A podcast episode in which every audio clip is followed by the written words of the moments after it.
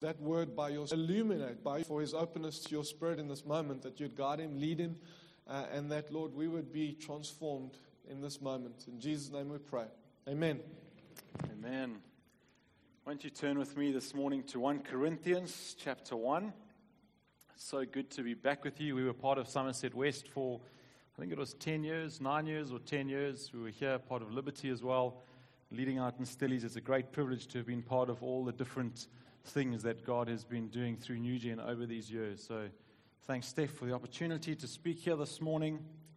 Today, if you are living in a bubble you might not know, is Easter Sunday.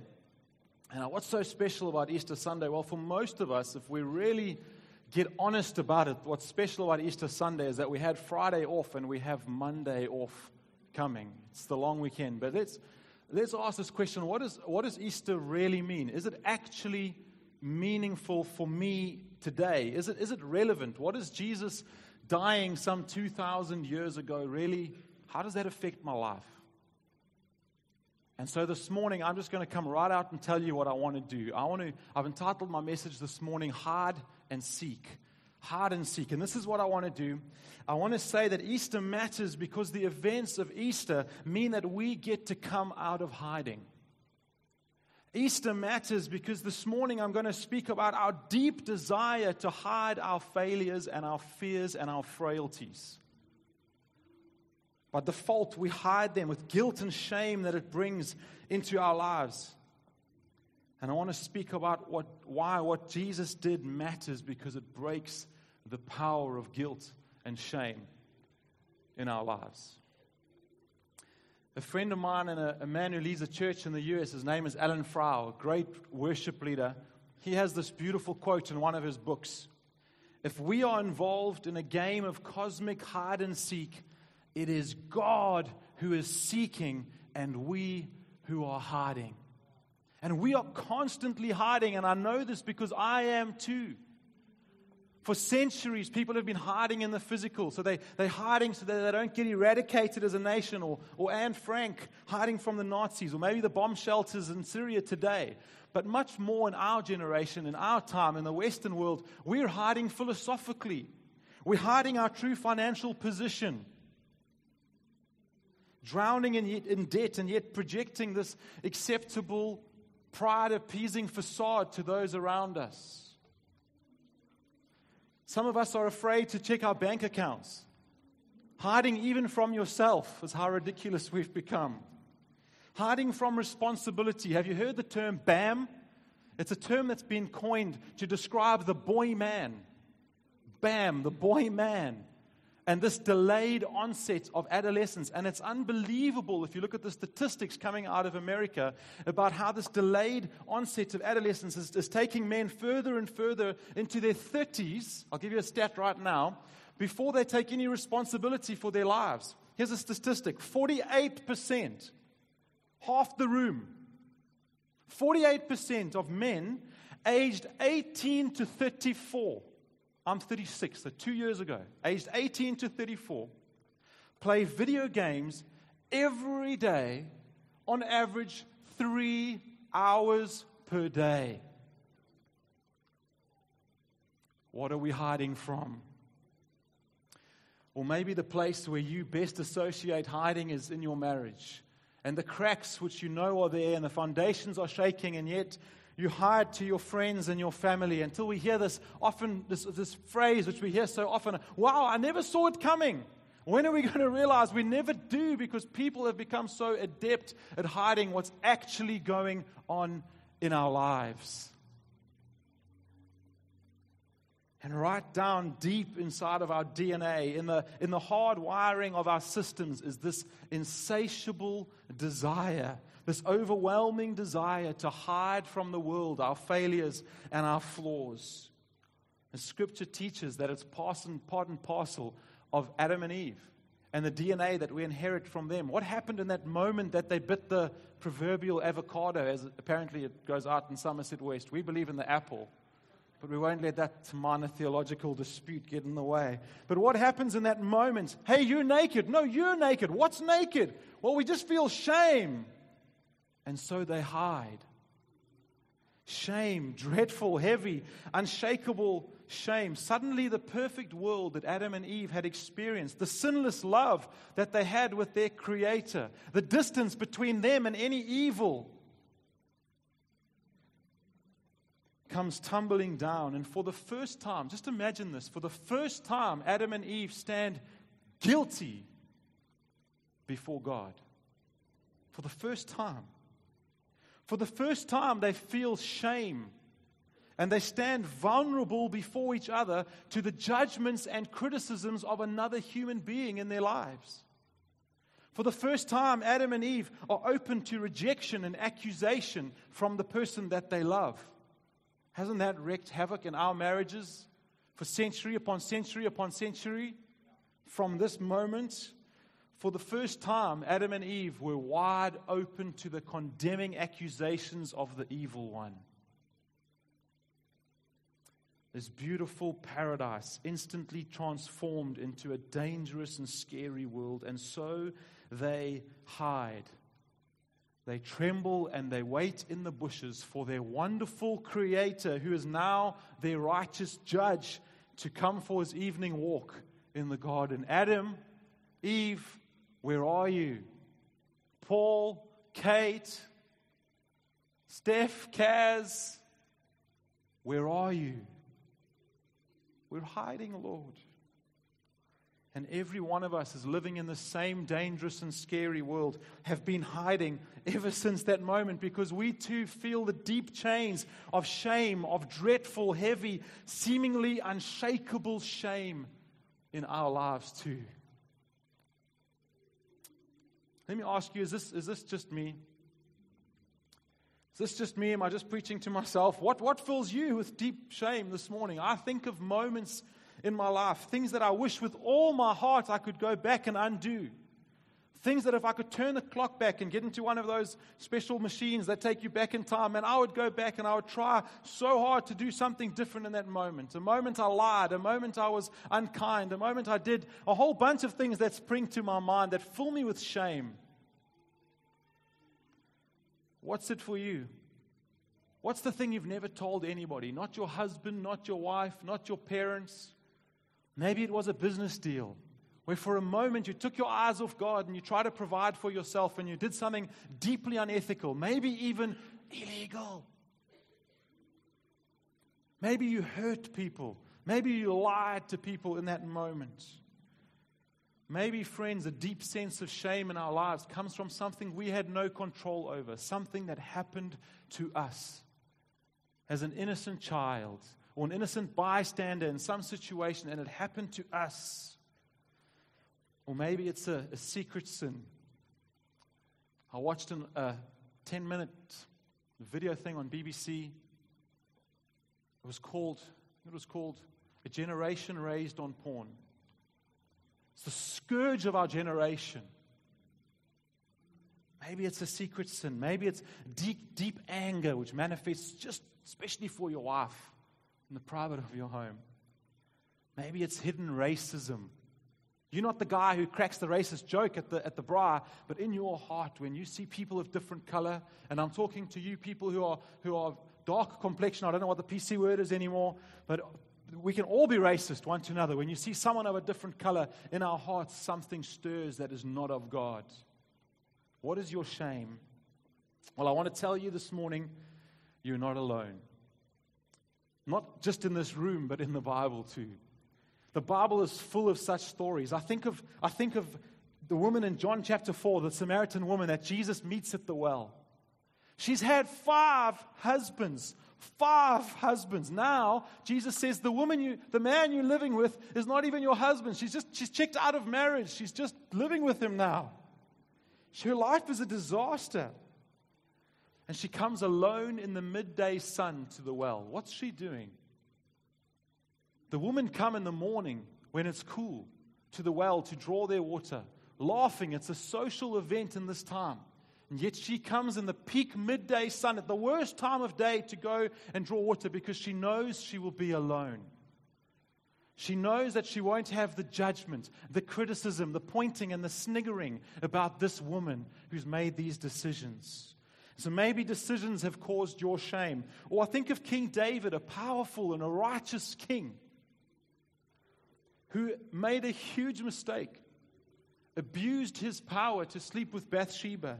And then, long after the glow had faded, he gets word that she is pregnant. And this king, this righteous king, afraid, troubled, full of shame, desperate not to expose his wickedness, turns, instead of turning to God and repentance, turns first to cover up after cover up after cover up, which ends with the murder of Uriah. And yet we read of his anguish and his turmoil in Psalm 51 as he faces up to both his guilt and his shame. When I look at the Word of God, I think of the woman with the issue of blood. In Mark chapter 5, for 12 years, this woman had been ostracized. This doesn't translate into our culture. Issue of blood. I mean, it, does, it just doesn't translate. What this meant for her is that the shame she would have carried is that she was not able to go into the temple of God. She was not able to socialize in normal social settings with friends or with family all this time unclean, uncomfortable, uncomforted, and then to add insult to injury, penniless. Mark 5 says she spent all her earthly wealth to find a cure, but no doctor could help her. It only got worse. Desperate for Jesus' touch. But how could she ask? All the other people said, Jesus, son of David, have mercy on me. And they were loud and they broke down the roof and they lowered their friend down. And all these people that Jesus healed were loud and exclaiming their need of Christ. How could she do that in this society? So filled with shame. She couldn't utter a word, but she thought maybe if I could get close enough to just touch him, I could sneak away and I would be healed. Maybe this morning, like her, there's nothing that you've done that's your fault, and yet you still feel the shame. And then, how can we this morning not turn our thoughts to Jesus, our beloved Savior, who bore what must have been the most excruciating shame upon the cross? A torture designed, the crucifixion was designed to be excruciatingly painful and publicly humiliating. That's what it was designed to do. It was, it was intended at the crossways, where the, where the towns, where the crossway, the most busy streets, they would put up a billboard effectively. They'd put up these, these people on these crosses and they would say, if you lift your finger against the Roman Empire, if you commit a crime, this is you. And it was this grotesque billboard that the Romans would put up and humiliate these people to their death. It was the worst punishment that could beset a man or woman. You know the nice little pictures of Jesus on a cross but with a loincloth? You know, it's more than likely from all the historic accounts of Roman crucifixions that Jesus was completely naked, humiliated. It's the equivalent today of tying you naked on the N2, the busy road, except that people are walking and riding donkeys, so they aren't racing past, getting a quick glimpse. They are looking at you. And even before the crucifixion moment, when we read in the Gospels what happened on this weekend, two and, two and something thousand years ago, we read that Jesus was beaten. He was spit on. He was, he was repeatedly mocked with the false crown of thorns pushed upon his head and robes thrown across his beaten shoulders. Jesus, King of the Jews, save yourself. Forced into a mock pantomime, but knowing it would not end with a closed curtain and a bow to the crowd and ovation, but knowing instead that it would end with his death, his excruciating death, and the tearing of the curtain in the temple on that day. Can you imagine the entire city turned against you, laughing at you, screaming at you, delighting in your humiliation. Jesus knew shame. Jesus, more deeply and more devastating than anything that we could know or feel, he knew shame. And so it's to Jesus this morning that we look when it comes to our question of guilt, and our question of shame and our question of hiding in the bushes. The one who suffered both without deserving either. And so, to understand how we are set free from these bondages, we must look to Christ and ask what happened on that humiliating Easter Sunday. And is Easter still relevant for me today? Now, you might be here this morning, and as we sing songs of the blood of the Lamb, we sing songs about incense rising. We sing songs of open up the doors. We, we're ready for you. And you think like a fight club scene, you know, like they're coming through the door. These are Christian phrases that we use, and you might have no idea what we're talking about. And then I come and I, I speak about this shame filled crucifixion of someone who's meant to be a Messiah, and you could be forgiven for saying, How ridiculous is this? Crucified Savior as a remedy for my shame? This makes no sense. You're an unthinking village of idiots. Maybe you, are sitting here this morning, and if you weren't so driven by your personal embarrassment and your dignity, which you've learned to maintain, you'd love to stand up right now in this moment and shout out nonsense, or probably a less Christian version of that word, and storm out the back door because you think that I'm just talking rubbish. Maybe you don't find it as tough to believe, but you find it deeply offensive. How could, how could God? You know, I'll just level with you. If, if I were sat, sat down with you for an hour after the service and a piece of paper and a pen, I reckon between us in an hour, we could do at least a hundred good objections to God. What kind of God does this? How can this be love? Did Jesus have to die? And if he did, did we really have to do that? Have to kill him like that? Further, to know that you are first, you are not the first dissenter. And neither will you be the last unless Christ comes in the next two seconds. You're still not the last.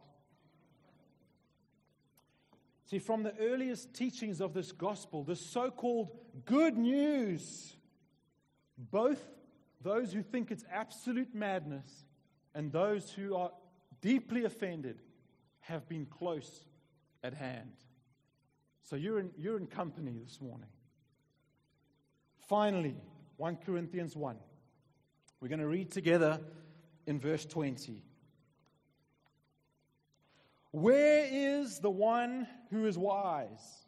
This is Paul writing to the Corinthian church. Where is the scribe? Where is the debater of this age? Has not God made foolish the wisdom of the world? For since in the wisdom of God the world did not know God through wisdom, it pleased God through the folly of what we preach. Other versions say the foolishness of what we preach to save those who believe. For Jews demand signs, the Jews wanted power, and Greeks seek wisdom. It must make sense, it must be clever. But we, we preach Christ crucified, a stumbling block to the Jews, and folly or foolishness to Gentiles. But to those who are called, both Jew and Greeks, Christ, the power of God and the wisdom of God. For the foolishness of God is wiser than men, and the weakness of God is stronger than men. You see, in these remarkable verses, Paul is dealing with the reality that he's facing day after day after day. As Paul goes from a literal town to a literal town to a city to a city, just imagine being him. You arrive in this, in this new city and you have this, this news, this odd, strange news, which you're saying is gospel, which is good news about the Savior. You come carrying it and say you're Jew, so the first place you go is into the synagogue. But in the synagogue, they deride you. Instead of a hero's welcome, they deride you. A crucified Savior? What kind of Messiah is that? No, no, no, Paul. No, that, that might be your Messiah. We're waiting for a Messiah who's going to overthrow the Romans. A shame filled death for God's Son? Crucified? Don't you know the Torah says that he is crucified is cursed? Are you saying that Christ is cursed? Blasphemy! This is how the Jews receive him. And then he goes on with his killer punch to say, Well, do you know that actually it's not just for the Jews, it's for the Gentiles as well? At which point the Jews are, You are a fool. You are a fool. What kind of God allows himself to be crucified? We seek power. We seek signs. We seek overthrowing of the Roman oppressors. Your God is weak. So Paul turns instead to speak to the Greeks and the Gentiles. And this is how their frame of reference would have worked. They were used to a herald crying good news, but their herald would have cried about the emperor. He would have said something like this Tom, Tom Wright, a theologian, says, Good news! We have an emperor! He would have shouted to the crowd. He has saved the world. He has brought peace and justice to all of us. He is our Lord. He is the Son of God. Long live Caesar, would have been the cry of the herald. Now you have Paul, this little diminutive man who was probably bald, a Jew, a despised race Jew, sounding like he's masquerading as, as a herald, as a royal herald. And he stands up and says, Good news!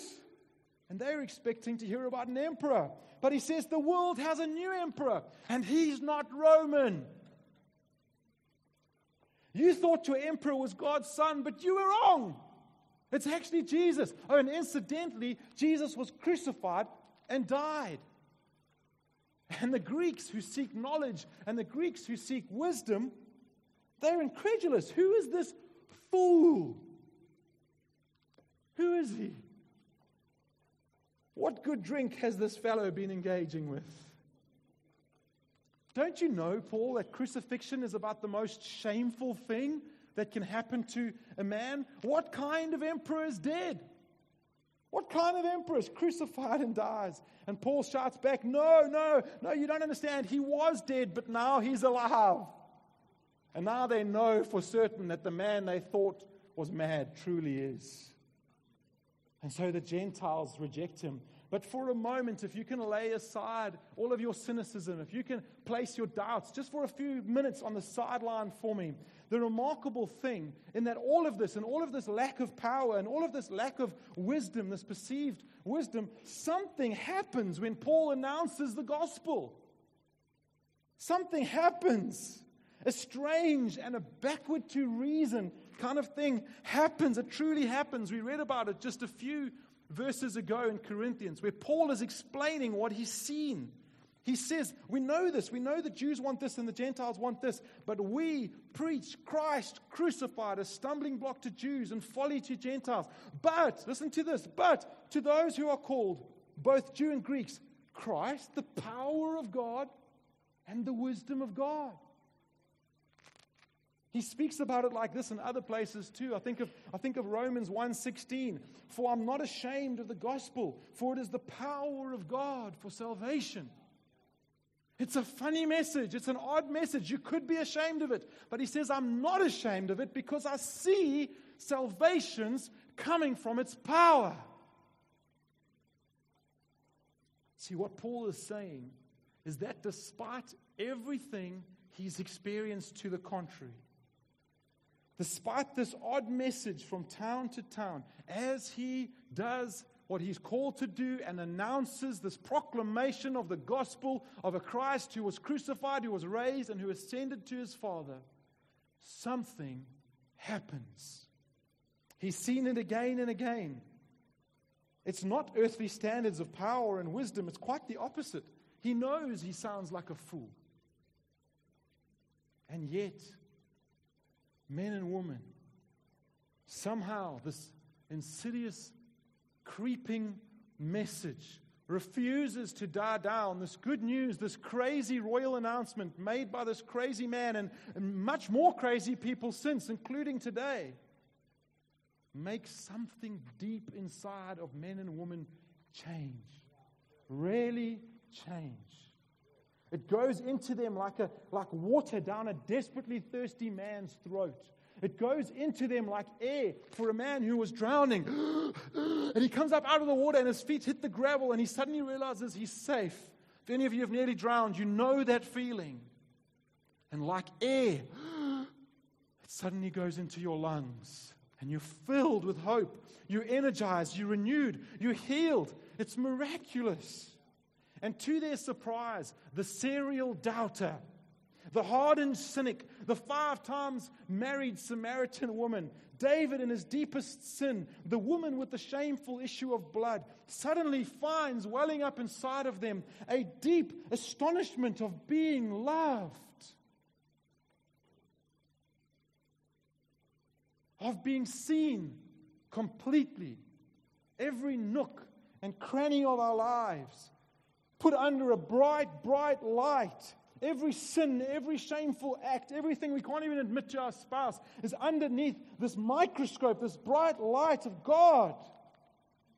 And yet, in that moment, we know that we are completely accepted, completely loved. The doubter is given grace to ask his questions and receives assurance of his salvation.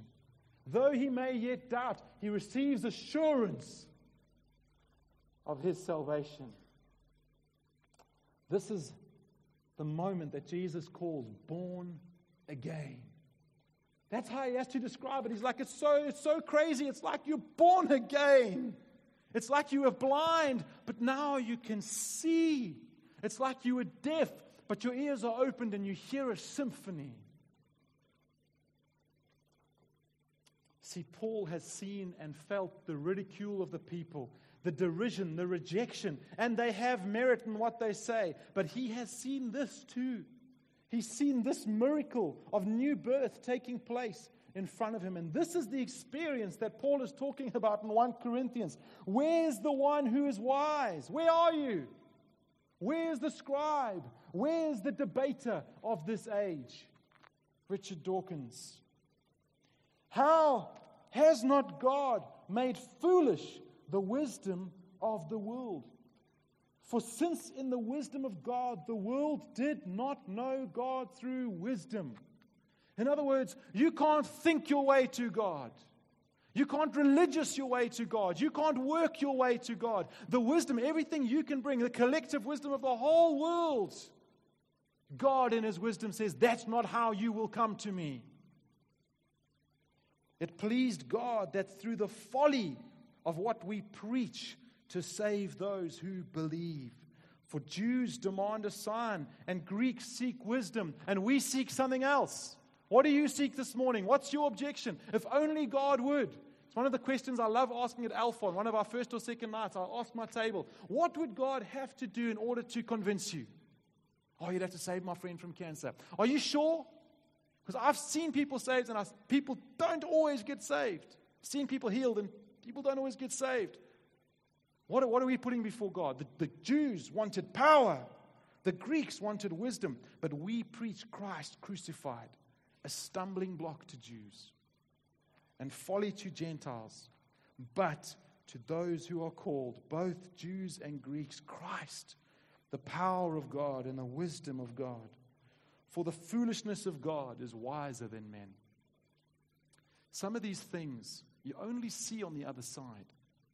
As the Holy Spirit stirs and calls you with faith, you, you might not be able to make sense of it all. You might think, this is powerless. I don't understand what's going on here. But some of these things on the other side of salvation, when we've said, Yes, God, we suddenly see with such clarity that all the wisdom in all the world is like nothing before our Father.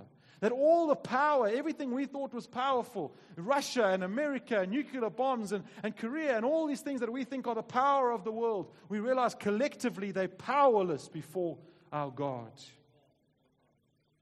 The weakness of God is stronger than men. Would you be rid this morning of your guilt and shame? I wish I had a three point plan for you, but this is the route open to you, friends. This is the route that Scripture makes available to us, the route that the Jews thought was powerless and the Gentiles ridiculed as foolish. And whatever you're thinking in your Western mind, add that in there.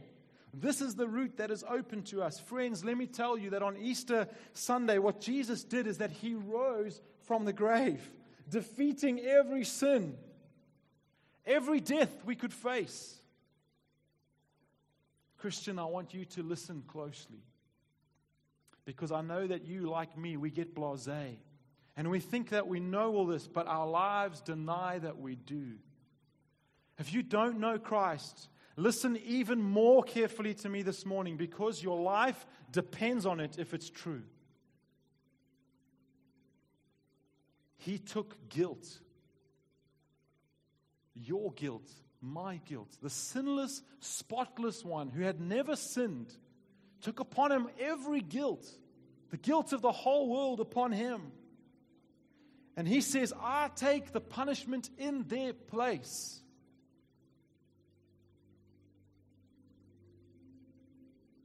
See how the Lord just orchestrated that music, especially for us there in the background. But Jesus paid with his life the debt that our life was meant to pay. We were meant to die for our debt, and Jesus did it for us. Now, guilt is a judicial word. You know what I mean by judicial word? Think courtroom, think judge. Think one day you standing in front of the judge with your heart in your mouth as you wait for sentence to be passed over you. Are you going to be declared guilty or are you going to be declared innocent? And the rising panic in you as you wait for this moment. In Revelation, which is the last book of the Bible, it speaks about a day just like that where every single one of us will be judged. And we will stand before that throne, and the judge of all, the great judge, will declare either innocent or righteous over us. But if you're a Christ follower, what does he declare in that moment in Revelation? He says, innocent, justified, not one shred of guilt upon you. But my friend, if you are not a Christ follower this morning, he declares you guilty. Now, this is what I want you to get deep into your hearts. What I'm asking God to get deep into my heart. As a Christ follower, you need to follow this. You can no longer be guilty. You cannot be guilty. You may feel guilt. You may feel shame. Shame is like the moon and the sun. If guilt is the sun, shame is the reflection. It's the moon. It reflects guilt. But when we realize our position in Christ, that we're justified, it's impossible to be guilty. You are hidden in Christ Jesus. That's the consistent metaphor of Scripture. Not what we taught when we were children, that Jesus comes and lives in my heart. There's only one reference to that. All the other references are we are hidden in Christ. For us to say that we remain guilty is to say, Christ, your sacrifice was not enough. What you did cannot remove the stains upon me. And likewise, friends, as someone who does not follow Christ this morning, you cannot remove your guilt. You may sit on a psychologist's couch, and for a moment, you may be able to remove some of your shame, but you cannot remove your guilt. It's impossible, and you can try everything in your power. And someday, maybe today, you refuse to say, God, I want to come to you. But in 20 years' time, when you've tried every other thing that you can try, I beg you to remember this moment. And I'm telling you, you can do nothing to remove your guilt, but come to Jesus. This is what Christ has done, already finished. And this is why we get to come out of hiding. This is why Easter matters today. If you're struggling with shame, Christ follower, I want to push you back to the gospel. We believe. I want to push you back to the Word of God. I want to push you back to thinking, to meditation, to asking Him, what does your gospel mean? And understand what it means that we've been justified, not just on that future day, but He takes that future revelation judgment, that thing that's going to happen in the future, and He says, I give it to you now a future reality made present. The devil's going to continue to accuse you, but a greater one intercedes before God's throne for you right now. You are justified, declared righteous. But Paul, you don't understand what I've done. No, no, friend, you don't understand what he's done. It's done. It's finished. He's risen. And with his rising, everything, and I mean everything, is washed away in that flood. Adultery, murder. What's the worst thing you can think of? Pornography, child abuse, theft, gossip, slander, white lies, even stealing from your mom's cookie jar. Guilt washed away.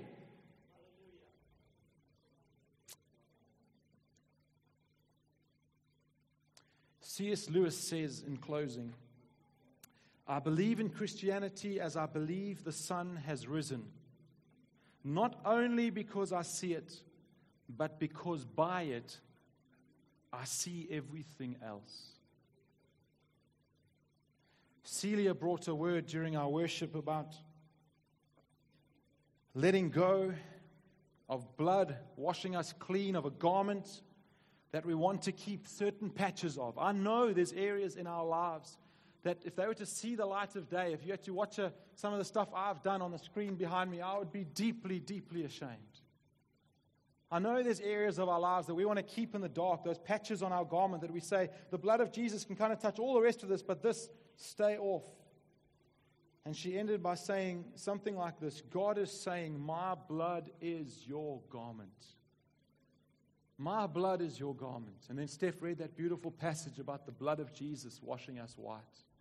I want to give you an opportunity this morning. Christ follower, I want to give you an opportunity to, to bring yourself before your Father again and say, Father, I am guiltless because of what you have done.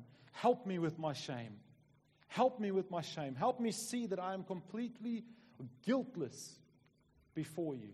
Not stop sinning, we're going to keep doing that, but guiltless.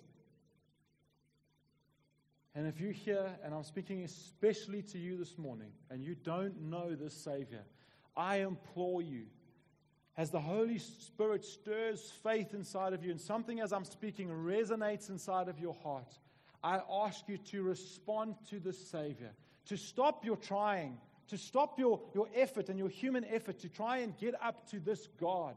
You can't do it. He's made a foolish way. He's made a weak, crucified way because the weakness of God is stronger than men, and the foolishness of God is wiser than men's wisdom.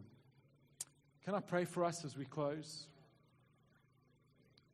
Would we bow our heads? Lord Jesus, this morning we stand convicted by our own consciences knowing in our own minds and our memories the thoughts of what we have done, but we also know, those who know you, that you have done more. That you have set us completely and utterly and absolutely free.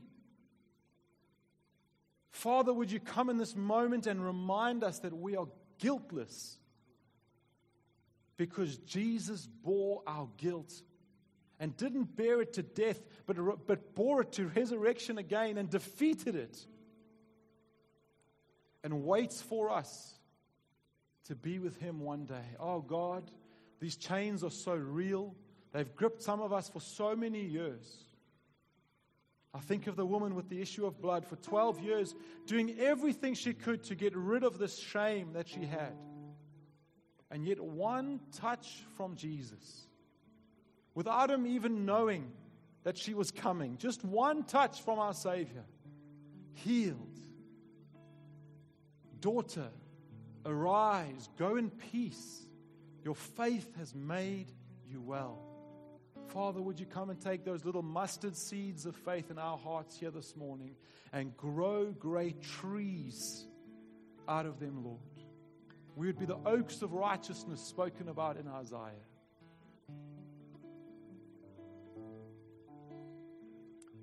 And then while eyes are bowed, heads are bowed, and eyes are closed, I want to ask you if you're here this morning, and maybe this is like your twice a, twice a year gig where you come to church, unless there's a wedding.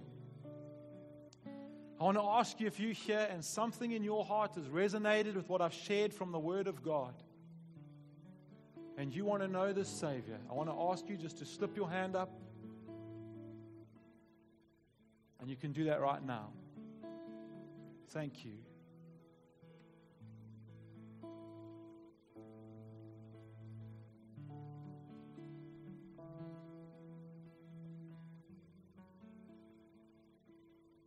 Anybody else before we close this morning? Anyone else feeling stirred in their hearts, not sure of all the answers, but saying, Father, I want to come before you this morning and surrender my life.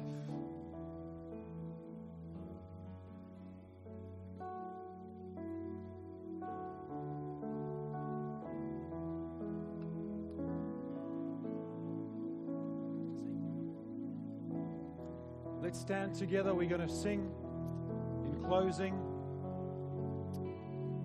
I know who you are. You lifted your hand. I'm going to come and find you, and I'll pray with you after the meeting this morning. God bless you.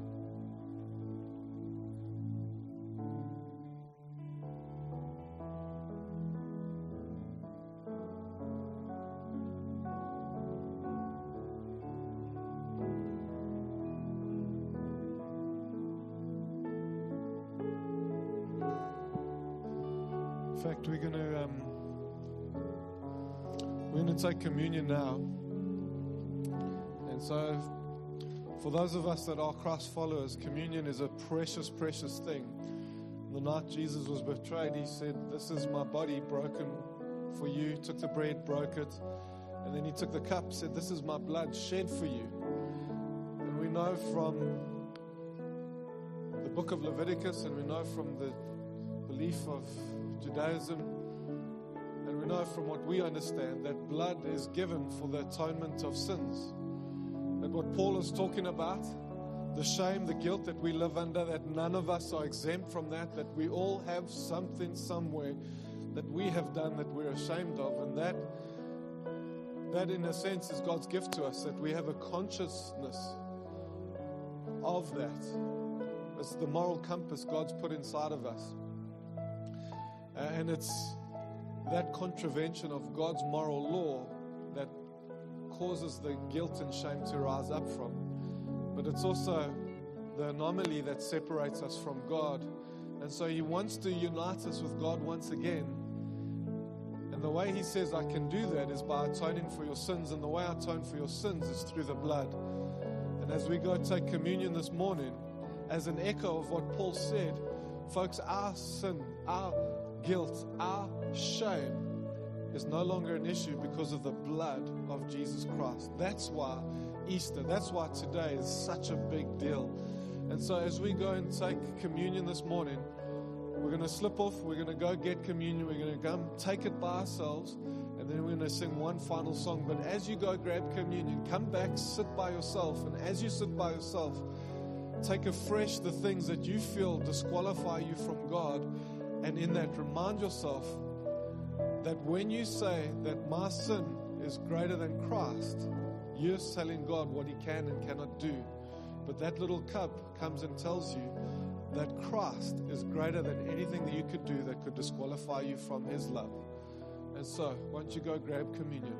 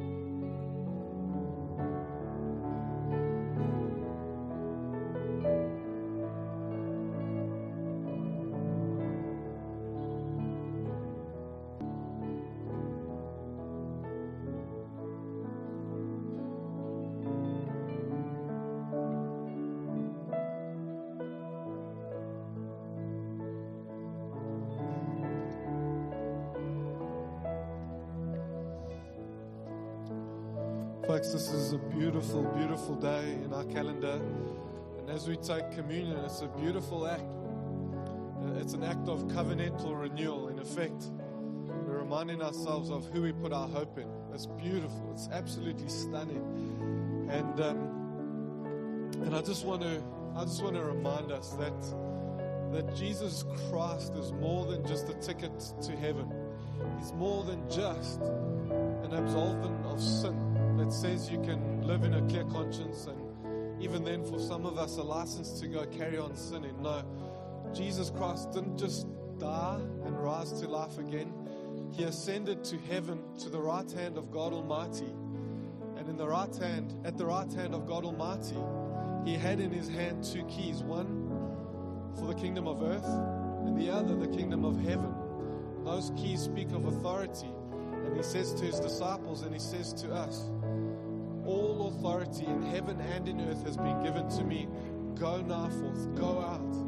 And so, what we live in is not just the absolution of, of guilt, but it's also an invitation to the authority of living in the freedom and the new life of Christ Jesus.